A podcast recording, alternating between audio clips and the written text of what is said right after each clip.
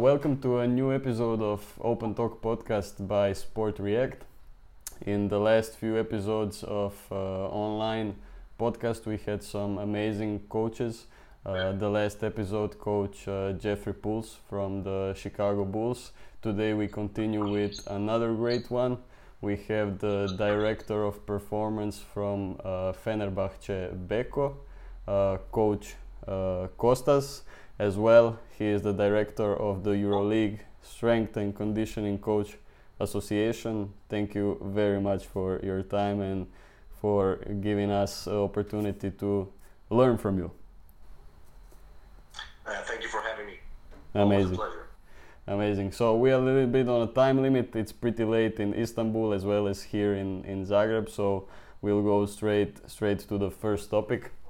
So what I'm interested, you were for a pretty long time now in, in the EuroLeague system. You were there uh, before the new format that was presented in 2016. So if you can maybe give to people that no, don't know uh, how did it look prior, how does it look now when it comes to uh, the volume of the games and everything that you have to go through uh, in, in the season? Well, you know, as everything in life, uh, basketball in the EuroLeague is evolving. Uh, as you mentioned, the biggest change was the, the change in the system uh, of competition that happened, I think, in 2017, where it used to be a, a system where teams were divided into several groups, mm-hmm. and then you go phase one to top 16, where things started to warm up. Let's say uh, the, uh, games became uh, winning games became uh, more important because it has smaller uh, margin of error. And then you go to the playoffs and then to the final four.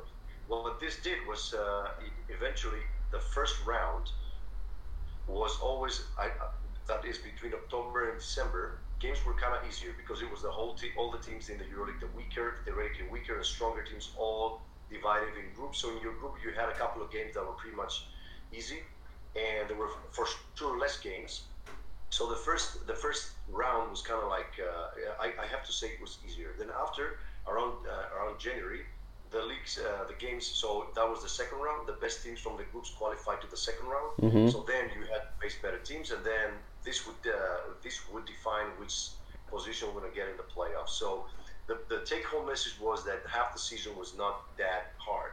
The games were less. There was le- they were less frequent. You had a, a, a larger margin of error and then it became more serious right, around February, January. Uh, when the system changed to round robin, which means that uh, it's 18 teams right now. It used to be, I think, 16 before. Okay. Uh, and then everybody plays everybody every week, and then they introduced the double weeks. So now, if you put in the equation that we have to play for the local league, you have three to four games per per week. So in 10 days, you might play five games, and that changed everything. Okay. It changes the way we practice. It changes the way we prepare, the way the teams build uh, are, are, built. It changes, um, let's say, the uh, how important. Uh, actually, it changes the phases of the season in terms of when is it important to lose games or not to lose games. When is it important to to be what we call in shape, and that is towards March. Mm-hmm. And we see teams that are you know seventh, eighth in the positioning, and then they have a great month in February March, and they they, they finally end up being higher in the in the standings. So, and uh, on the contrary, sometimes teams have a great start. They they go well, they go in streaks and winning streaks, and then they lose. The next couple of months, they are unrecognizable. A lot of variables uh, that you can control get into the game. Uh, injuries a huge part of it because uh, another another factor is that before with the with the previous system, if we talk about injuries if a player got injured uh, and let's say they have to lose 10 days, okay, in those 10 days you might have two or three games. Now in these 10 days you might have five games or yeah. four games and, and two at home against, uh, let's say, uh, similar, the teams that have similar goals with you. And then if the, your key player loses these games, that's much more important than losing a game that is not that important for the previous system. So everything changed and there's not a lot of practice anymore. So we have game, rest, game, rest, one practice game, rest, and, and so on and so forth. Getting closer to, let's say, an NBA model. Um, but uh, this has changed a lot the way uh, European coaches view the game. And it took a while because obviously, if you're used to, to practicing a lot, uh, and then you play, and then you practice again. Now the system changed. You still practice how you did practice, and now there's more more load to the players. Uh, it was uh, for the team. For example, I was in CSKA Moscow for eight years, mm-hmm. and we lost one game every two months with the previous system. And when we lost, it was disaster. You know, we watched three hours film with coach and, and everything. Now you can't do that because you, my goal is very very typical in uh, in the EuroLeague system. Actually, most teams go into winning streaks and losing streaks. So you might lose three four games in a row. One in the EuroLeague, then in a local league. You go away uh, and play again, you lose. So you can't deal with losses the way you did before, yeah. and you have to keep a better balance. So quite a few things changed, but the impact of injuries, the way we practice, uh, and then the teams had to get deeper rosters, more players, uh, and also to improve the function of the whole team. So that that again falls into our category. You know, you need more physios, you need more strength coaches, you need better travel conditions, you need uh, nutrition if you want to win. Yeah. And that is, is, is gradually being evaluated more and more that if you have goals, you can you gotta fly charter. You can't be catching those super early morning flights or sleep for three hours and then go straight to the airport and so on and so forth. So you can't handle a team of 15 people or 14 people. That's the roster of a typical EuroLeague team with one physio.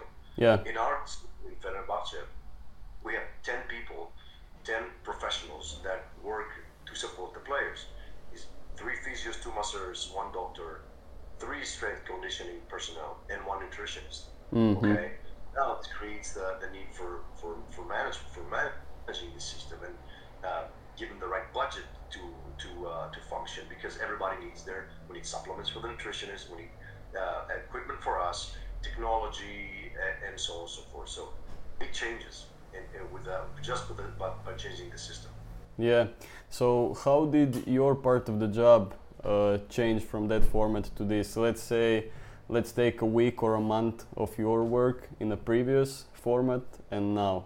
How much more or less job do you do you have to do with the guys off the court? Well, yes, I don't. I can't quantify it, but it's significantly more. That's why um, I think more, most of the EuroLeague teams now have at least two strength and conditioning coaches. It used to be that it was when I started, it was the head coach, a couple of assistants, a physio, a part-time doctor, and a strength coach. Okay, now our job as strength and conditioning coaches has evolved tremendously because we do a lot of things. Uh, first of all, we have to train the players. We have to train the team as a team, and then we have to train the individual groups that, the separate groups that are created within this team and need special attention. Mm-hmm. The injured players. So the injured players need to work extra on another time that the, the whole team works, let's say in the weight room, because they need special attention. And if it's a difficult case, you have to bring them one by one. So it spreads out. Then you have to do the, the, the, the post rehab training. You have to work with the players that don't play.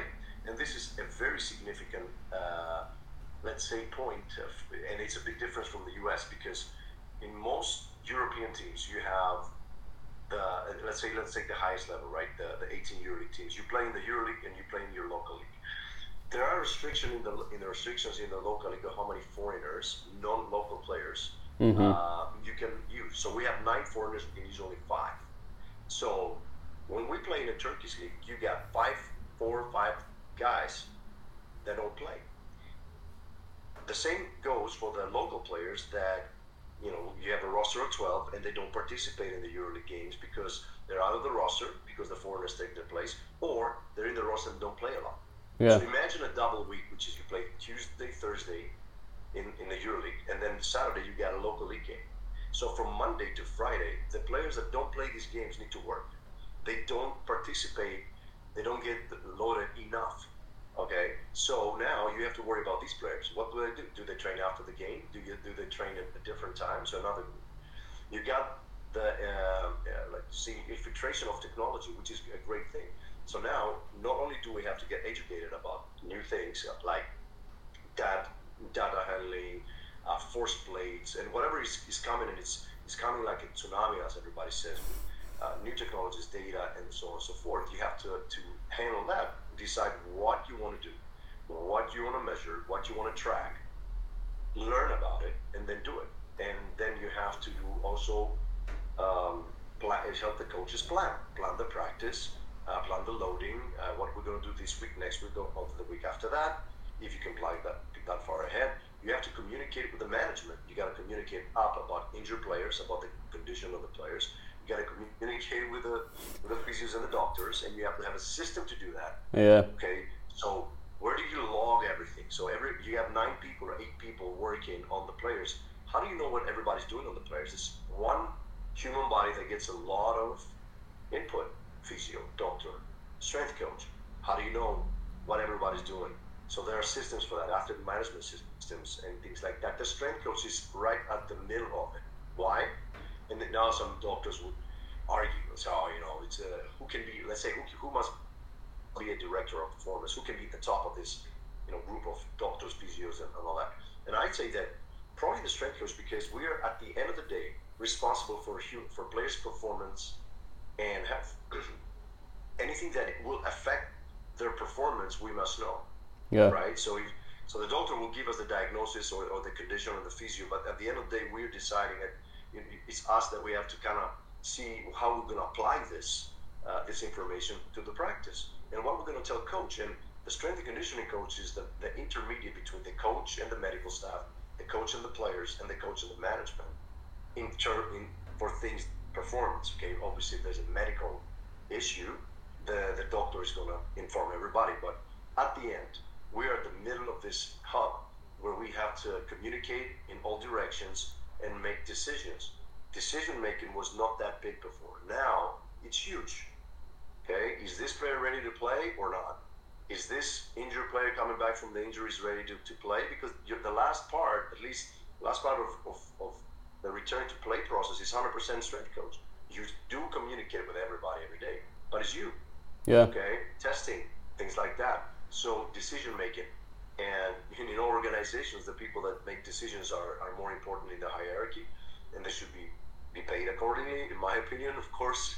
And they have to, to, to leave the status of, oh, the strength and conditioning coach, the fitness coach that just does stretching and you know body fat, mm-hmm. things like that, to coach and get the, the status of a coach, of a leader, of a person that is in charge of things, and not just this this you know, this guy, this girl, whoever, just just stretching and it's just a muscle bound guy. And it's up to us also to stand uh, uh, to to fulfill this role. So that's a different True. conversation. What is our responsibility to to be able to, to fulfill those this role in its in its richness. True, amazing answer. To stay a little bit uh, more on, on this topic, I'm interested since you were there from the beginning of, of that new format. What was something, if there was something, that you suggested to the head coach to maybe do differently, to have a little bit different approach when the new format of more games uh, with uh, bigger frequency uh, came? Well, it, it,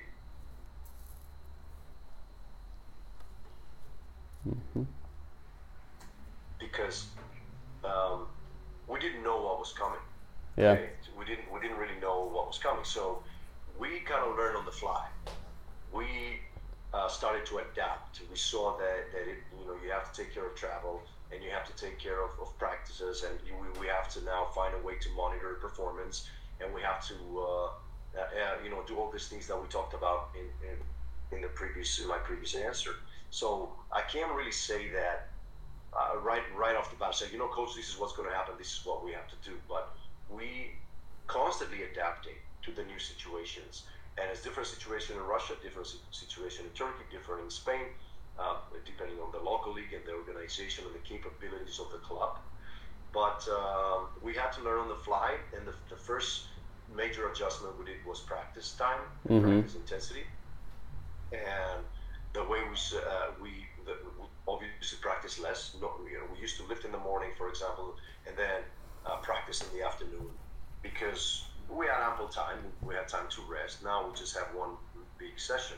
We realized that we have to take care of the nutrition better. We realized that we have to take off traveling better. So if we arrive at, at home after 4 a.m., and because we like to charter most of the flights, we would stay the night on our destination where we played and fly in the morning because we want guys to sleep. I know there's a big debate over that, but that's what we do. yeah, Um, we had to get a deeper roster. We had to be smart with players that get a lot of minutes and a lot of training, and all the indications show us that they're overtrained, and we can talk about that. Overtrained, that's a wrong word. They're, um, let's say, low, o- o- overloaded, and they're in danger of having you know weaker performance or even get hurt. Then we're, we're smarter into pulling them out of practice, and that's a huge step from the coach's side because coaches want to, play, to practice the players. They want to practice the strategy. When, when you tell a coach that I want the player to rest or we should practice less, what they hear is we're going to be unprepared. Because at, at least in our system, practice is not just running and, and running our stuff and, and, just getting better randomly. It's targeted. We work on the opponent, on the stuff that we're going to do, offense, defense, and all the situation. That takes time. And it takes repetitions to, to be able to. And that's why when we have time in ahead of us, we're uh, one of the best prepared teams in EuroLeague, I believe, uh, because of the coaches. But now you don't have that luxury. So when you tell a player, the coach that this player needs to stay out, he hears that, hey, we're going to be unprepared because my key player doesn't know the strategy so now, for my part, for our part, from the performance part, we have to be very smart on how we communicate that to each coach. Mm-hmm. That's why this this relationship must be tight, and that's a huge. Uh, that's another big topic to talk about. Yeah. Do you have a say when it comes to which players will sit out maybe the domestic league game if they play, let's say, EuroLeague? Uh, do do sure. Yeah. Um, I'm lucky to, to be with coach now ten years and there's a common language and there's a, a trust that uh, that has been built over these years of you know knowledge, experience, and knowing that there's no other agenda in the on the table. That, for example, trying to be you know, you know friendly to the player, be liked by the by the players. Mm-hmm. It's just only what's best for the team, for the coach, and the, and, and the players. So I do have uh, an input, which means that if I believe that somebody is better to sit out a game, because they're overloaded or they're mentally loaded. That's that's a big part, and we don't want someone to be just physically in the game, but we want them to perform. Then I'll put on my suggestions, and if that coincides with with the dynamic of the game, then it's going to be hurt. It doesn't mean that every time I say this guy's going to stay out, they're out. No, coach has his own. All coaches, um, they have their own way of, of viewing the game, and I totally understand it. Yeah. And sometimes I was insisting on somebody to stay out, and they played, and coach was 100% right because they played well and they, they had to play in order to win. And other times it was the opposite. But um, coach, I'm lucky because whatever I tell him, even if he doesn't like it, and he's not very polite when he hears it, but he ends up listening and he's very open to, to things that will help the team and will help him, even though he might react in the beginning. yeah.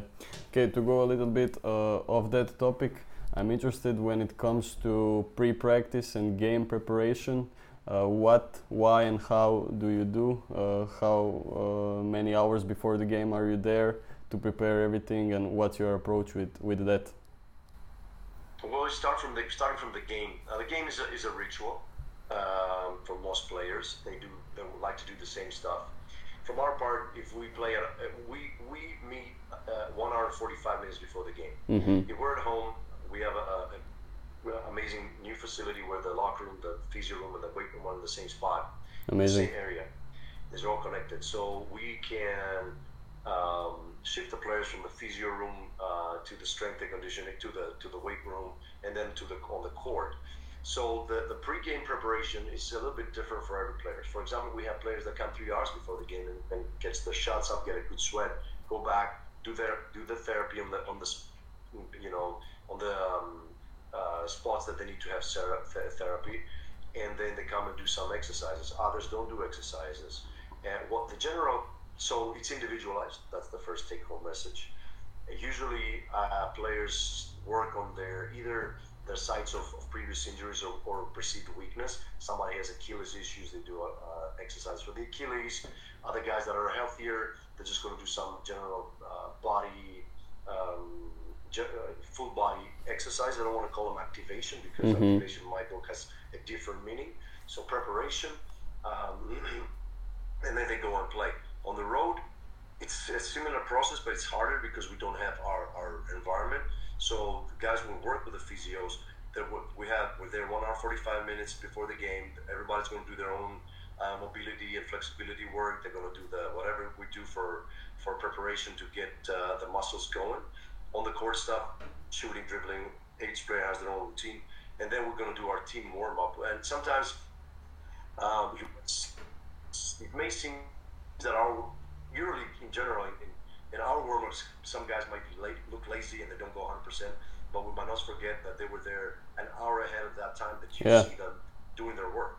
Well, they already did their mobility. They already did what they did. So this, you know, lazy stretching that with dynamic stuff that just people that just look lazy sometimes. It's mostly because they they just did a lot of stuff right before that. Now the question is why would you keep doing it? And that's a good question because it's tradition that we have to do something to, to raise the body temperature and blah blah blah. And then we have to stretch or dynamic now the last 15 years at least, and, and then we do whatever we do. So maybe we have, we have to change this model because I'm telling you, except for a couple of guys, everybody else have done their work. That's why warm ups are getting shorter and shorter. Yeah. Because, you know, we don't need to do 30 minutes. We do roughly 20, and that's to me that's maybe too much. Yeah. sometimes. And guys like it because they're, they're an hour ahead. And then you have to be careful so they stay hydrated and they keep uh, getting uh, energy. Um, in, in, so keeping themselves and keeping the energy levels uh, high. So because if you work an hour before the game, then you are three hours on the court, right? So you need to get that under consideration. So this is pretty much what we do before games. Okay, thank you for the answer. I talked with uh, Coach Jeffrey uh, about a topic when it comes to isometric work for players who have patellar tendinopathy or some problems with Achilles tendons and similar. Uh, and I'm interested uh, if they if players have a routine of using those isometric exercises in a preparation for a game.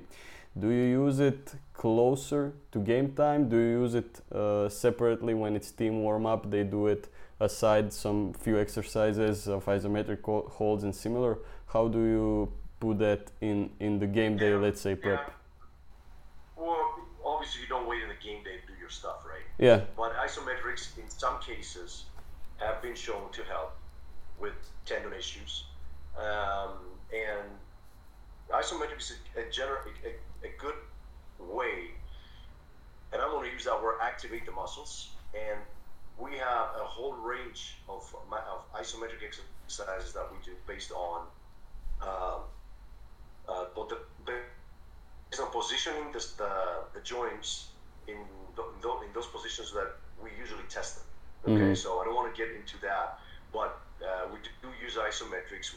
Isometrics uh, f- for foot muscles, for ankle muscles, for for uh, the muscles that cross the, the ankle joint and end up all the way down. So lower lower leg, let's say, um, uh, muscles, and we use it in the classical form with you know, uh, holds of, of certain seconds with with a certain load, and we use it uh, with manual resistance, and that is what we call activation exercises. Has to do with the gamma loop, with the gamma mo- motor neurons, and just giving uh, neural input to muscles that might be not getting um, the, the, the right input because of injury, because of misuse, or uh, because of some other reason. Mhm. And uh, we do that especially when we have guys coming from injuries. So, for example, if somebody has have twisted their ankle and they are, but they are active, they're going to play, but we evaluate that the, the muscles around the joint because of that injury doesn't get the right neural input. So the peroneus longus test weak on a, on a manual muscle test, or uh, the tibialis anterior or the tibialis posterior, and that's, that's how we use isometrics, very very targeted. When we talk about tendinopathy, yes, we do isometrics obviously before the game. Okay, you just warm up and maybe has a little bit of a pain reducing effect. But the Mhm. major work needs to happen for that, and you need to try to establish why this is happening, looking at the mechanics of the knee, of the ankle. Usually, that's where the, pro- the problem is, or in the hip, and then try to intervene uh, in, in, in a lot, in multiple levels. So it's never one thing. Definitely.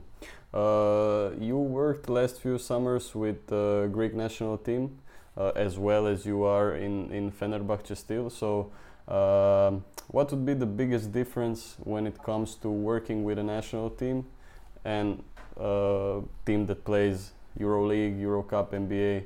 So the teams that that you are together for a month, maybe two months, depending on the tournament, and with somebody that you are almost almost the whole year, nine, nine months. Yeah, that's another. That's another.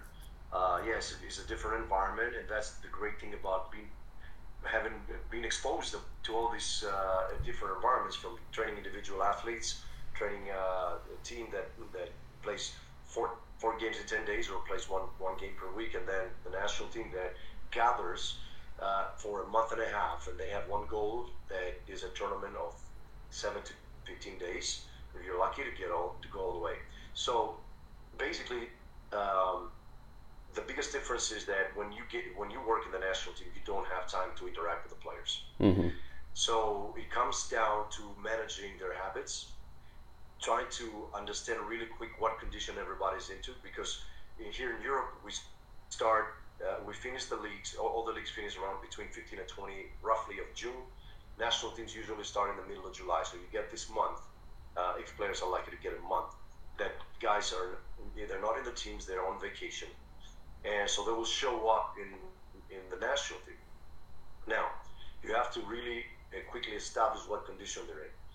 Of course, we, we contacted as many as we could and asked them what, what they that they did, gave them programs and blah blah. But you know, when they show up, you have to really understand where everybody is, mm-hmm. and then you have to handle a the total training load, and uh, b their injuries, and c uh, c you know is the the weight room. So I'm never starting from the weight room. I didn't want to. Uh, I, I just wanted to follow what they were doing the whole year, even if it was not exactly on my philosophy and my belief, let's say, or I don't like the word belief, but okay, let's say belief. Okay. Uh, because it's no time. If we lift five times, I'm not going to just okay. Well, let's start Olympic lifting, for example, or you're doing this wrong, or I believe you should be doing that. I asked everybody, what are you doing? Uh, uh, many many players didn't have a structured program, so we jumped right in and, and structured it for them. And then I designed the programs based on their habits. And I was lucky because in Greek national team, I knew most of the players. A lot of them I coached in the past when they were younger, so I kind of know them personally. So there's a trust in, involved, and also know their bodies pretty much. And you have to adapt to that. Then you have to consult the coach to run practices where even if somebody's not that well prepared, they will still be able to progressively get better and not get injured. And another mistake, and which we made in the first year, was just to, to go all out. You know, so this is what we should be doing in the preseason, and then it was for some guys too much. Mm-hmm. This is the national team. Also, the drive of some of these players are is different because uh, they all want to play, but they're not gonna push the envelope that much. So if somebody's in pain, they're not gonna practice, and they're gonna take care of the body because winter is more important, and that's yeah. understandable. I'm saying it with a with a positive tone, right? I'm, I do not mean anything bad by this. I would do the same thing. So that's also another another thing to handle. And you have to be smart on how you work on the course. For example, this year, in this in our preparation to the World Cup, we didn't run any extra conditioning drills. I mm-hmm. incorporated a few of my pieces into the team practice, and we had you know, all, all, of our conditioning happened while we played basketball. We measured everything. We tried to, to work with, uh, with appropriate workloads and, and get the right adaptations, but there was uh, no no extra conditioning. Also, in, in Fenerbahce, in our preparation, there was no extra conditioning. I think this is something that is shifting also in this at this at this level of play, where players play continuously. Mm-hmm. You mentioned uh, something interesting, uh, trust uh, when it comes to working with players. Uh, do you think that it impacts maybe the their performance when it comes to off-court stuff? Uh, how how how much do they trust the coach that they work with? That's the uh, that's the uh, the most important thing. Is it's even more important how, how much stuff you know, and I know that when we all started and still now we want to be the smartest, the best educated, get our degrees, get our, our, titles and our masters and our PhDs and all that stuff. Well, that's very important.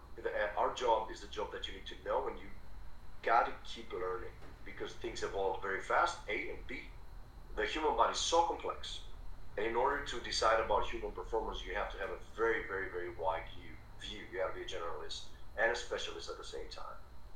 But even if you are, and everything's great, and you're smart, smart coach, if you can connect with the players, if the players don't feel that you are going to help them, either because they see that you have your own agenda, or you don't have good communication skills, and they don't trust you, you better go out and teach, do seminars, you know, be a professor, which you also have to communicate because you have your your, uh, your your students, and I have total respect for professors, but if you can't impact your players, then then you lose all, all this knowledge. Yeah. So the number one thing is try to connect with the players, all of them, most of them, or uh, just develop these skills. And it takes practice. It's, some people are, are talented and naturally talented, uh, but even if you're talented in communication and, and, interpersonal skills, you still have to put your, your head down and, and think how you're going to resolve crisis, how you're going to um, deal with different cultures. And now basketball is, is a multicultural event. Yeah. You got uh, uh people from different group, uh, social groups, ethnic groups, uh, ethnicity, passports, and ages. So in our team, we have a 18 year old and a 35 year old, completely different, different generations. And then as you grow older, then you you see that dynamic shifting because when I was a younger coach, for example, I was very good and, and really connected with the younger players because we were similar age, we had the same interests, we talked the, the same language, let's say. Well, as I grew older and you know the newer players got start coming in, I, yeah. I saw it as a little bit of of uh, let's say not distant, but it was it's a different language, it's a different dynamic between us. So that's that's that's also something that you have to to really um, address, right? So trust is huge, and if you if the players don't feel that you're there for them, that you care for them, you know, if they don't care how much you know until they know how much you care. This is something that goes around, and it's a saying, a quote that goes around in coaching, and it's absolutely right. That's how you start. I, care about you. Yeah. Um, I ask you how you are. I come close. I'm honest. I'm. I'm. Uh, I have a. I have integrity. So I'm not going to tell you something and go to coach and say something else. Uh, and he, the player won't realize that hey, whatever I'm saying here in the weight room, somehow I hear back from the coaches. So who, who's, who's talking to them? Well, it's it's it's, it's the, the strength coach. But then your loyalty is also to the coaching staff. So you do have to convey some stuff that happened in the room, but you have to filter them. So again, communication, management, interpersonal skill, away from the X's and O's. Then you have this doctor that has his own ego and the physio, and then you have to work with them. So, well, it, it's coaching. It's it's personality at the end of the day. Yeah, you mentioned the, the topic that I wanted to go through as well when it comes to education. Something that I like to ask coaches that are in the field for many, many years and have been successful and have amazing experiences. something that I've been thinking about a lot in, in the past few months, even. Uh, is uh, that educational part, but when it comes to getting a job, staying uh, at the job, and impacting the team, the coaches, the players in a positive way. How would you rank for uh, strength and conditioning coach specifically here? Uh, the four four stuff that I think are important. So formal education when it comes to getting a degree, bachelor, masters. Uh, self-education in that we can put uh, courses, books, maybe even mentors who mentor you through through your way uh, experience and characteristic as a person. What would you say is the most important of that for for getting a job and staying staying there and being good at it? Well, it's a good question, um, but they all have their importance. It's a boring yeah, answer. definitely. But a different stage. Um, every every every one of these factors that you mentioned play a role. So your your your formal education, your degrees are the base. This is not to say that people that didn't get their masters or didn't get their PhDs are less. But the truth is that if you're a person that likes to learn, it's better to spend your your your, your valuable years of formal education, which is between 18 and 22, let's say 23, to get your bachelor's, and then the next three, four, five years, three, four years, depending on when you do your, your postgraduate work, mm-hmm. to do it on something meaningful and valuable for the profession. So if you go, so if you have a, a general uh, physical education degree, which this is what most of us or all of us did, you know, we got this, you know, base courses of anatomy and biomechanics and all that stuff. And then you better spend your time learning something that's going to be very useful biomechanics, exercise physiology. Now, maybe somebody wants to go into data. and then you do your, your PhD or, or whatever you want to do. So this is the base. And I think this is very important. And because it's not only the knowledge, the, the crude knowledge that you get at the formal education, it's about the people that you're going to meet if you go, let's say, to a school that has a big, in America, or a big college that has a big sports program. Mm-hmm. Well, I, I want to tell it was heaven. We had Angel Spasov, I think he sadly passed away, great uh, weightlifting coach from Bulgaria. Dan Pfaff was there. Dan Pfaff coaching the track guys. So here, here, here you're watching. I'm watching Todd Wright, who was my mentor and friend. You know, he's the vice president of health and performance at the Clippers, Mm-hmm. and that was my mentor. And he was right there, you know, interacting with Todd. And then here's Dan Pfaff, and I hear him speak, and I see him coach. So it's not the knowledge that I got from this great university. It's also who I got to interact with, new technologies, things like that, going to conferences, and being exposed uh, Yeah. to, to a lot of stuff. Okay, so now that that's the formal education, I think is very important, and that's a great thing to have when you start, uh, and you meet people, you get references. Uh, if you finish a, a school that has a reputation that is also good, you know, a graduate of this school. Usually, if you graduate the school, it means that you're, you know, say, good. But, anyways, I don't believe there's a direct relationship. But anyways, now, what you learn after that is huge, because you're not 25 and if you want to work for another 30 years, you have to keep learning because things change. And there's so much stuff that you you need to learn. So you have to to constantly be hungry for new knowledge and find a way to systemize to systemize how you learn. Picking up articles randomly and, and, and reading and learning uh, and reading and, and just getting all this input. And nowadays it's so distracted Yeah. because we got a, a bombardment of new things, of new technologies, and everything looks so cool and everything looks so valid, and we get drawn. Our attention gets drawn. I was I was speaking to this. Uh, uh, I was at this uh, event a couple of days ago in Greece in Athens, and one of the the students approached me and asked, "How do I?" You know, I feel that it's so much. I, where do I focus that? I mean, we keep do BFR, do uh, velocity based training, do isometrics. I get this course on isometrics, uh, and everybody now find a way to monetize all this knowledge. It's great. It's great to have it, but it doesn't mean. Uh, you asked me about isometrics. It's a tiny part of what we do. Very important. You gotta understand it. Okay, you know, to understand it, you just study it. But you need to have the ability to to put things in order. Say, I'm going to learn this. Find the right sources. There's a million of courses now out there, but who's going to teach you? Yeah. Are they are they valid? What, what's their agenda?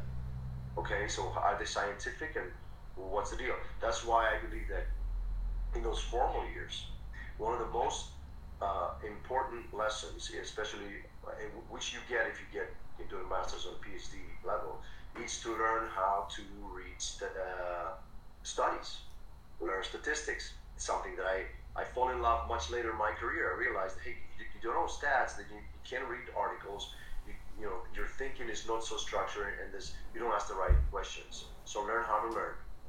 Self-learning is huge, and that is combined to experience because experience would direct you to what you want to learn.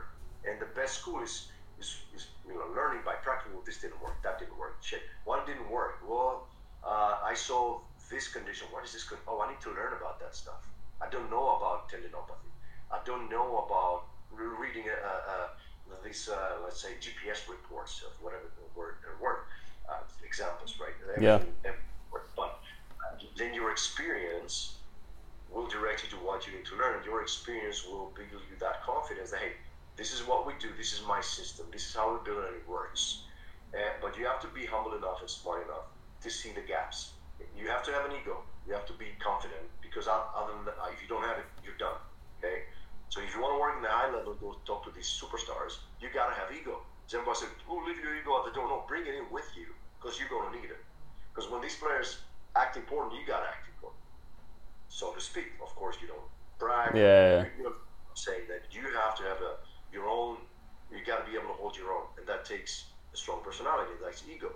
Okay, but don't let it get into your way and fight with a player or become an ego contest. That, that's the communication that we're talking about. So experience is huge because you build your own system. You know what you, you need to learn, and you recognize patterns. And if you don't understand it because you're younger, but once you stay in this in the same environment for many years, you'll be able to foresee things. Hey, this happened. Well, this So this injury happened. Yeah, it's 15 days. Well, let's get an MRI. It's 15 days, 90% of the time. I've hmm. seen, I've seen it. I know. Go have an MRI now because it doesn't look good. He heard, heard a pop on the step. It's a muscle tear. Well, let's wait and see. No, okay, let's wait and see what it is. Or if we do this, then this will happen. How do you know? Well, you know, th- that's a gut feeling. That's that's built from repeating the same patterns over and over again and learning from them because you can repeat the same pattern and not learn. Yeah. You keep doing the same mistakes because you refuse to, to, to, to accept that you made a mistake. That's happened so many times in return to play situation. Well, you know, let's push the guy because we have to get this game. Maybe he's going to be okay. Well, ne- it's never going to be okay if, if, there's a maybe involved. No, you know, you, you have to wait. So now, when you go to talk coach and say, hey, he needs another five days, and you start again, oh, wow, you know, we have a game tomorrow. We have coaches five days. It is because if we don't do that, it's going to be an injury, 100%. Yeah. And that's experience. Right? So I had a, a talk with a, uh, another young coach last summer, and he did a master's degree, uh, undergrad master's, and he did already uh, one internship, and he worked one summer as a volunteer. Said, "I'm looking for another internship." Said, "Don't don't get another internship. Go get a job. Go go be responsible. Go go make your own decisions. Be in this position where you you have to email people. Say, "What the hell am I, am I going to do now?" I, I never encountered this this situation, and that's how you build your experience. Okay, so uh, it's all connected. And yeah. You have this growth and learning mindset. That this, the the mindset that you the more you know and you grow, the more you come in contact with the unknown. So there's so many things that you don't know. Okay, so then you, you're humbled and you and you of figure out what's important. Okay, I, there's so many things I need to know, but what is the one thing that I have to focus this month, or the two things to get me to the next level, to get me to understand a little bit better what is happening. So it takes time, but it get it also takes this mindset, I believe. Amazing advices, uh, and something that helps with knowledge when it comes to strength and conditioning in basketball is definitely what you as a director and uh, some other guys as uh, Luka Reggie uh, and the rest are trying to do with the EuroLeague Strength and Conditioning Coaches Association. Uh, is with the summits, with the webinars and everything, definitely helping uh, younger coaches, even experienced ones who can learn even more. Can you give us a little bit insight on that? What's the goal with it, and how far can it go in in your mind? Well, that's the main goal. Is so actually two goals. The one was to be relevant in the because there's so many things that are happening, and the thing was becoming, like we said in the uh, what we discussed in our in the uh, for the you know in the first question that what changed. Well, it changed that we need to the strength and conditioning coaches have a lot of, lot to say about uh, rest times, about when do we need to start preseason, how do we need to travel, and things like that. So uh, we need to have a voice in, in the EuroLeague to uh, advise and to influence decisions and also to shed some light on us because we're not this, you know, insignificant quote unquote professionals because no, no person is insignificant. But as a professional, you know, you, are kind of there. You're, you're, the strength coach. They don't even call us coaches. As some some uh, uh, teams don't even call coaches the, the strength coaches still. And I give you an example. When we were going um, to the Final Fours with CSKA, mm-hmm. we're getting this accreditation. My accreditation said team follower. So his hmm. coach goes, team follower. And I know that it's okay, it's something that is maybe relevant, but it goes to show that the people up top, they don't see a coach, they see a team follower, like the physio, the equipment guy. The physio is not a team follower, he's a physiotherapist. Yeah. The doctor is not a team follower, he's a doctor. Okay, so that goes to show how we were approaching. The part of the, of the goal was to, to raise awareness, and because we are the spotlight, the teams that we are, and, the, the, the level, that'll be good for everyone to shed some light. Hey, some some guys over there, they're highly educated, highly driven, not well paid, most of us, and um, but they're very relevant and they do a great job in their teams. Very very significant job. Now the other thing was that we wanted to share our experience and we wanted to open up and we wanted to learn from everybody else because it's a two-way uh, uh, channel. Okay, so when you ask me a question, and I say, "How?" I never thought of that. Or I catch myself many times not to be able to explain uh, why, why do you do that in the weight room? Why you do four sets of six? Well, Ah, I don't know. So I, I- or I can articulate it. So I, I need to Yeah. go back and oh, I, I don't. I cannot really explain every word that I'm saying. I, I can't find meaning to everything that I'm saying. So it's a two-way thing, and uh, we wanted to bring coaches together. We wanted to bring companies together, and the whole basketball community in, let's say, one umbrella. And that was the goal of the ESCCA. And we're happy that it's growing. Um, our event, our summer events, now again this year is probably going to be again in Prague. That's Oh yeah, which comes up first time. nice. Uh, sometime in June. Now we have our webinar on the 13th of November again uh, on, on rehab. So we're we're happy to see that we have respond uh, we have a following uh, as a, an association, and it's not about the following; it's about the community that we're trying to build for basketball strength. It's not on on on any person; it's just the, the group. Amazing. Uh, to uh, get you to where you need to be, we'll we'll finish uh, slowly with some, let's say, quick, less serious uh, questions. Maybe not so much uh, specific to the strength and conditioning field.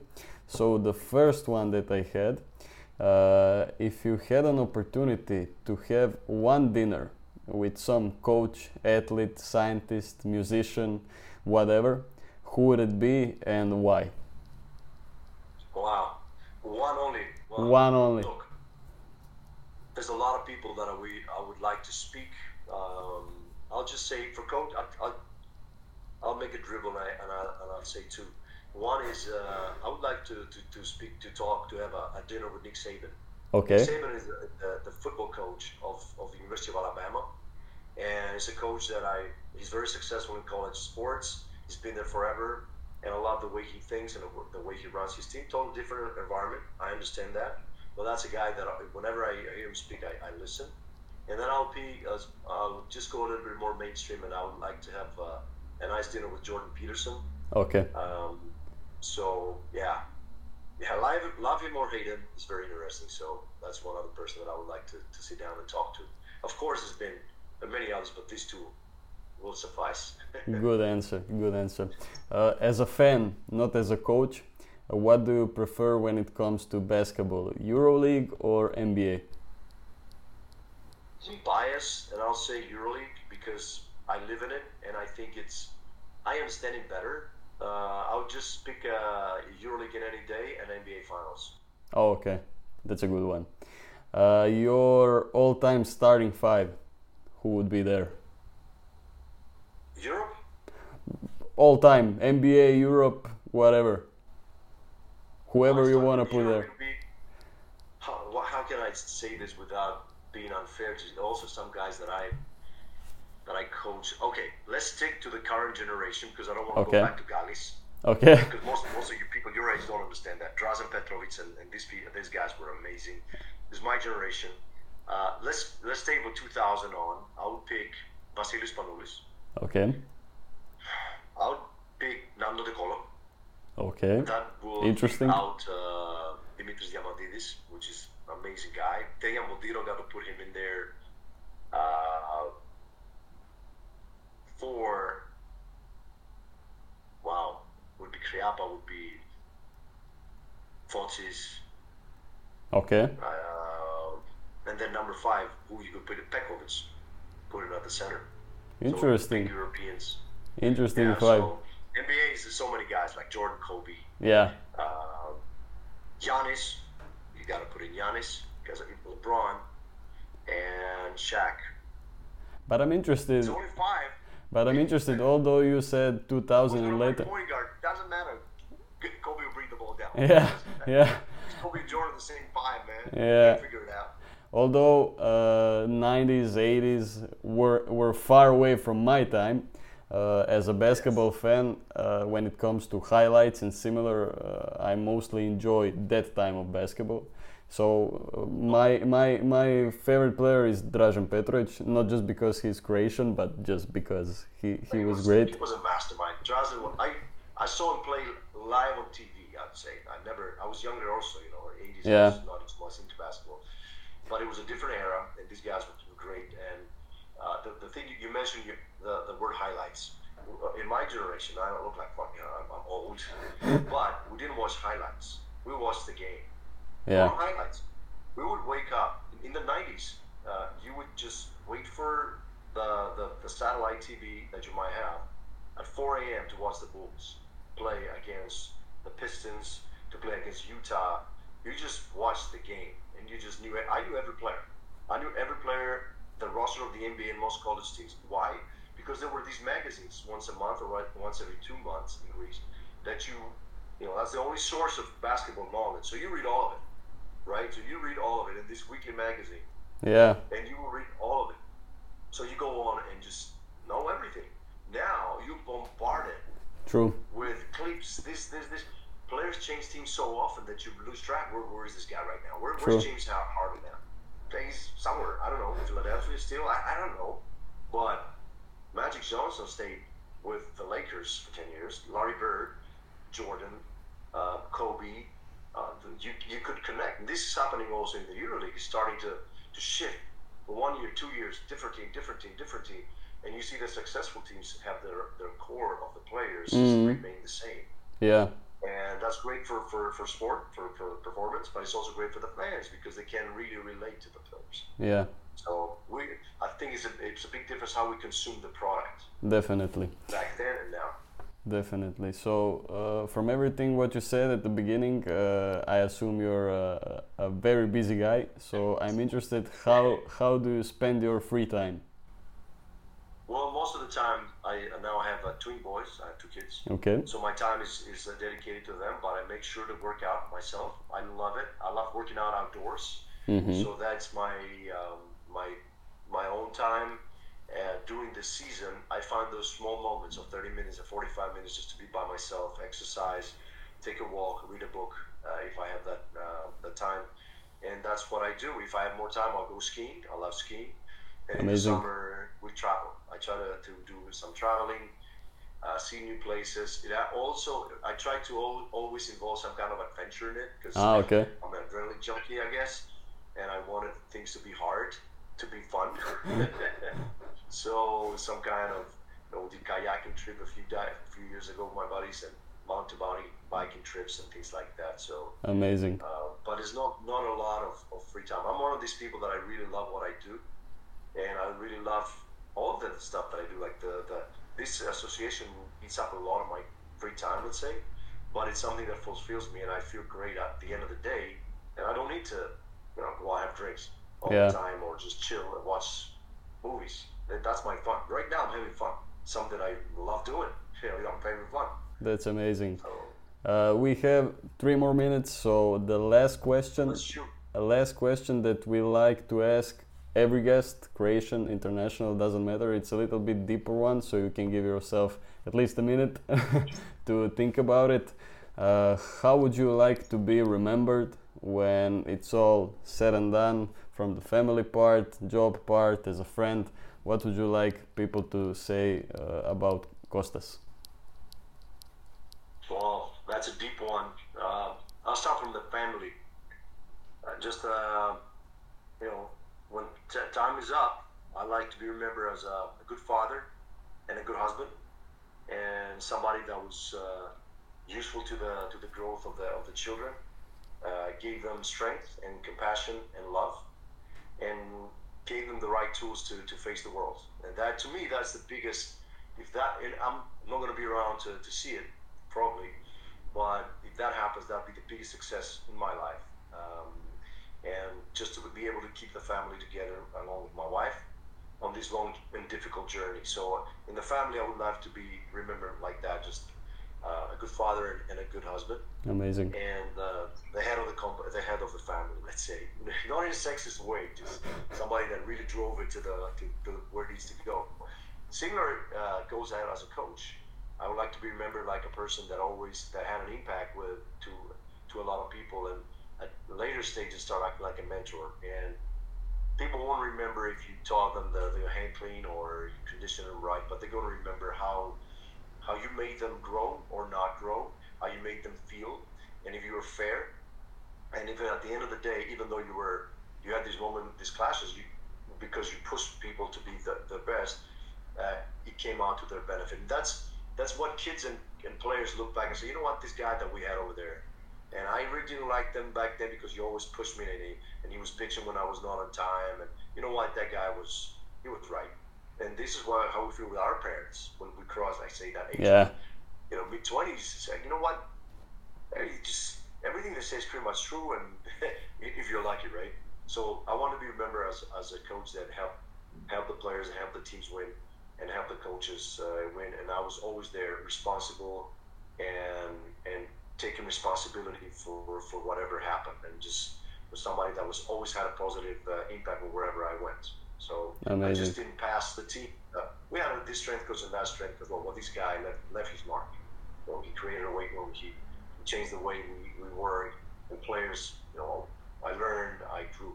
This is the the goal, you know. And those two kind of sum it up because uh, it, at the end of the day, it's not how much you know, it's who you're going to become in order to fulfill your task as a father or as a coach or as a friend or as a member of this world. You know, who are you going to become? Are you going to be the same dude that you were when you were 18? Are you going to be a force of good? Are you going to be neutral, which I hate? Or are you going to be a force of something bad? Yeah. Being, being, being jealous and being uh, envious and, and all that stuff. So, who do you need to become in order to fulfill your goals? That's the, the biggest I guess, question for all of us. And it kind of wraps up whatever we talked about education and, and interaction and all that. So it's not what I need to learn, it's what, what, who do I need to grow to. Amazing. Amazing, coach. Thank you very much for your time, for sharing your knowledge, your experience. Uh, hope to meet you. I I was not so melodramatic and philosophical. No, no, it was amazing. Very, very, very great experience. Hope to meet you soon at the, if not before the summit, summit for sure. Uh, thank you guys for watching. Please like, subscribe, comment, give us some advices, what to ask our guests to make it better, and see you next time. All right. Good night, everybody. Because it's night now. yeah, amazing, coach. Thank you very much. I won't bother you anymore. So yeah, have a nice night and uh, good luck in the in the season. Thank you so much. You too. Thank Bye-bye. you. Bye.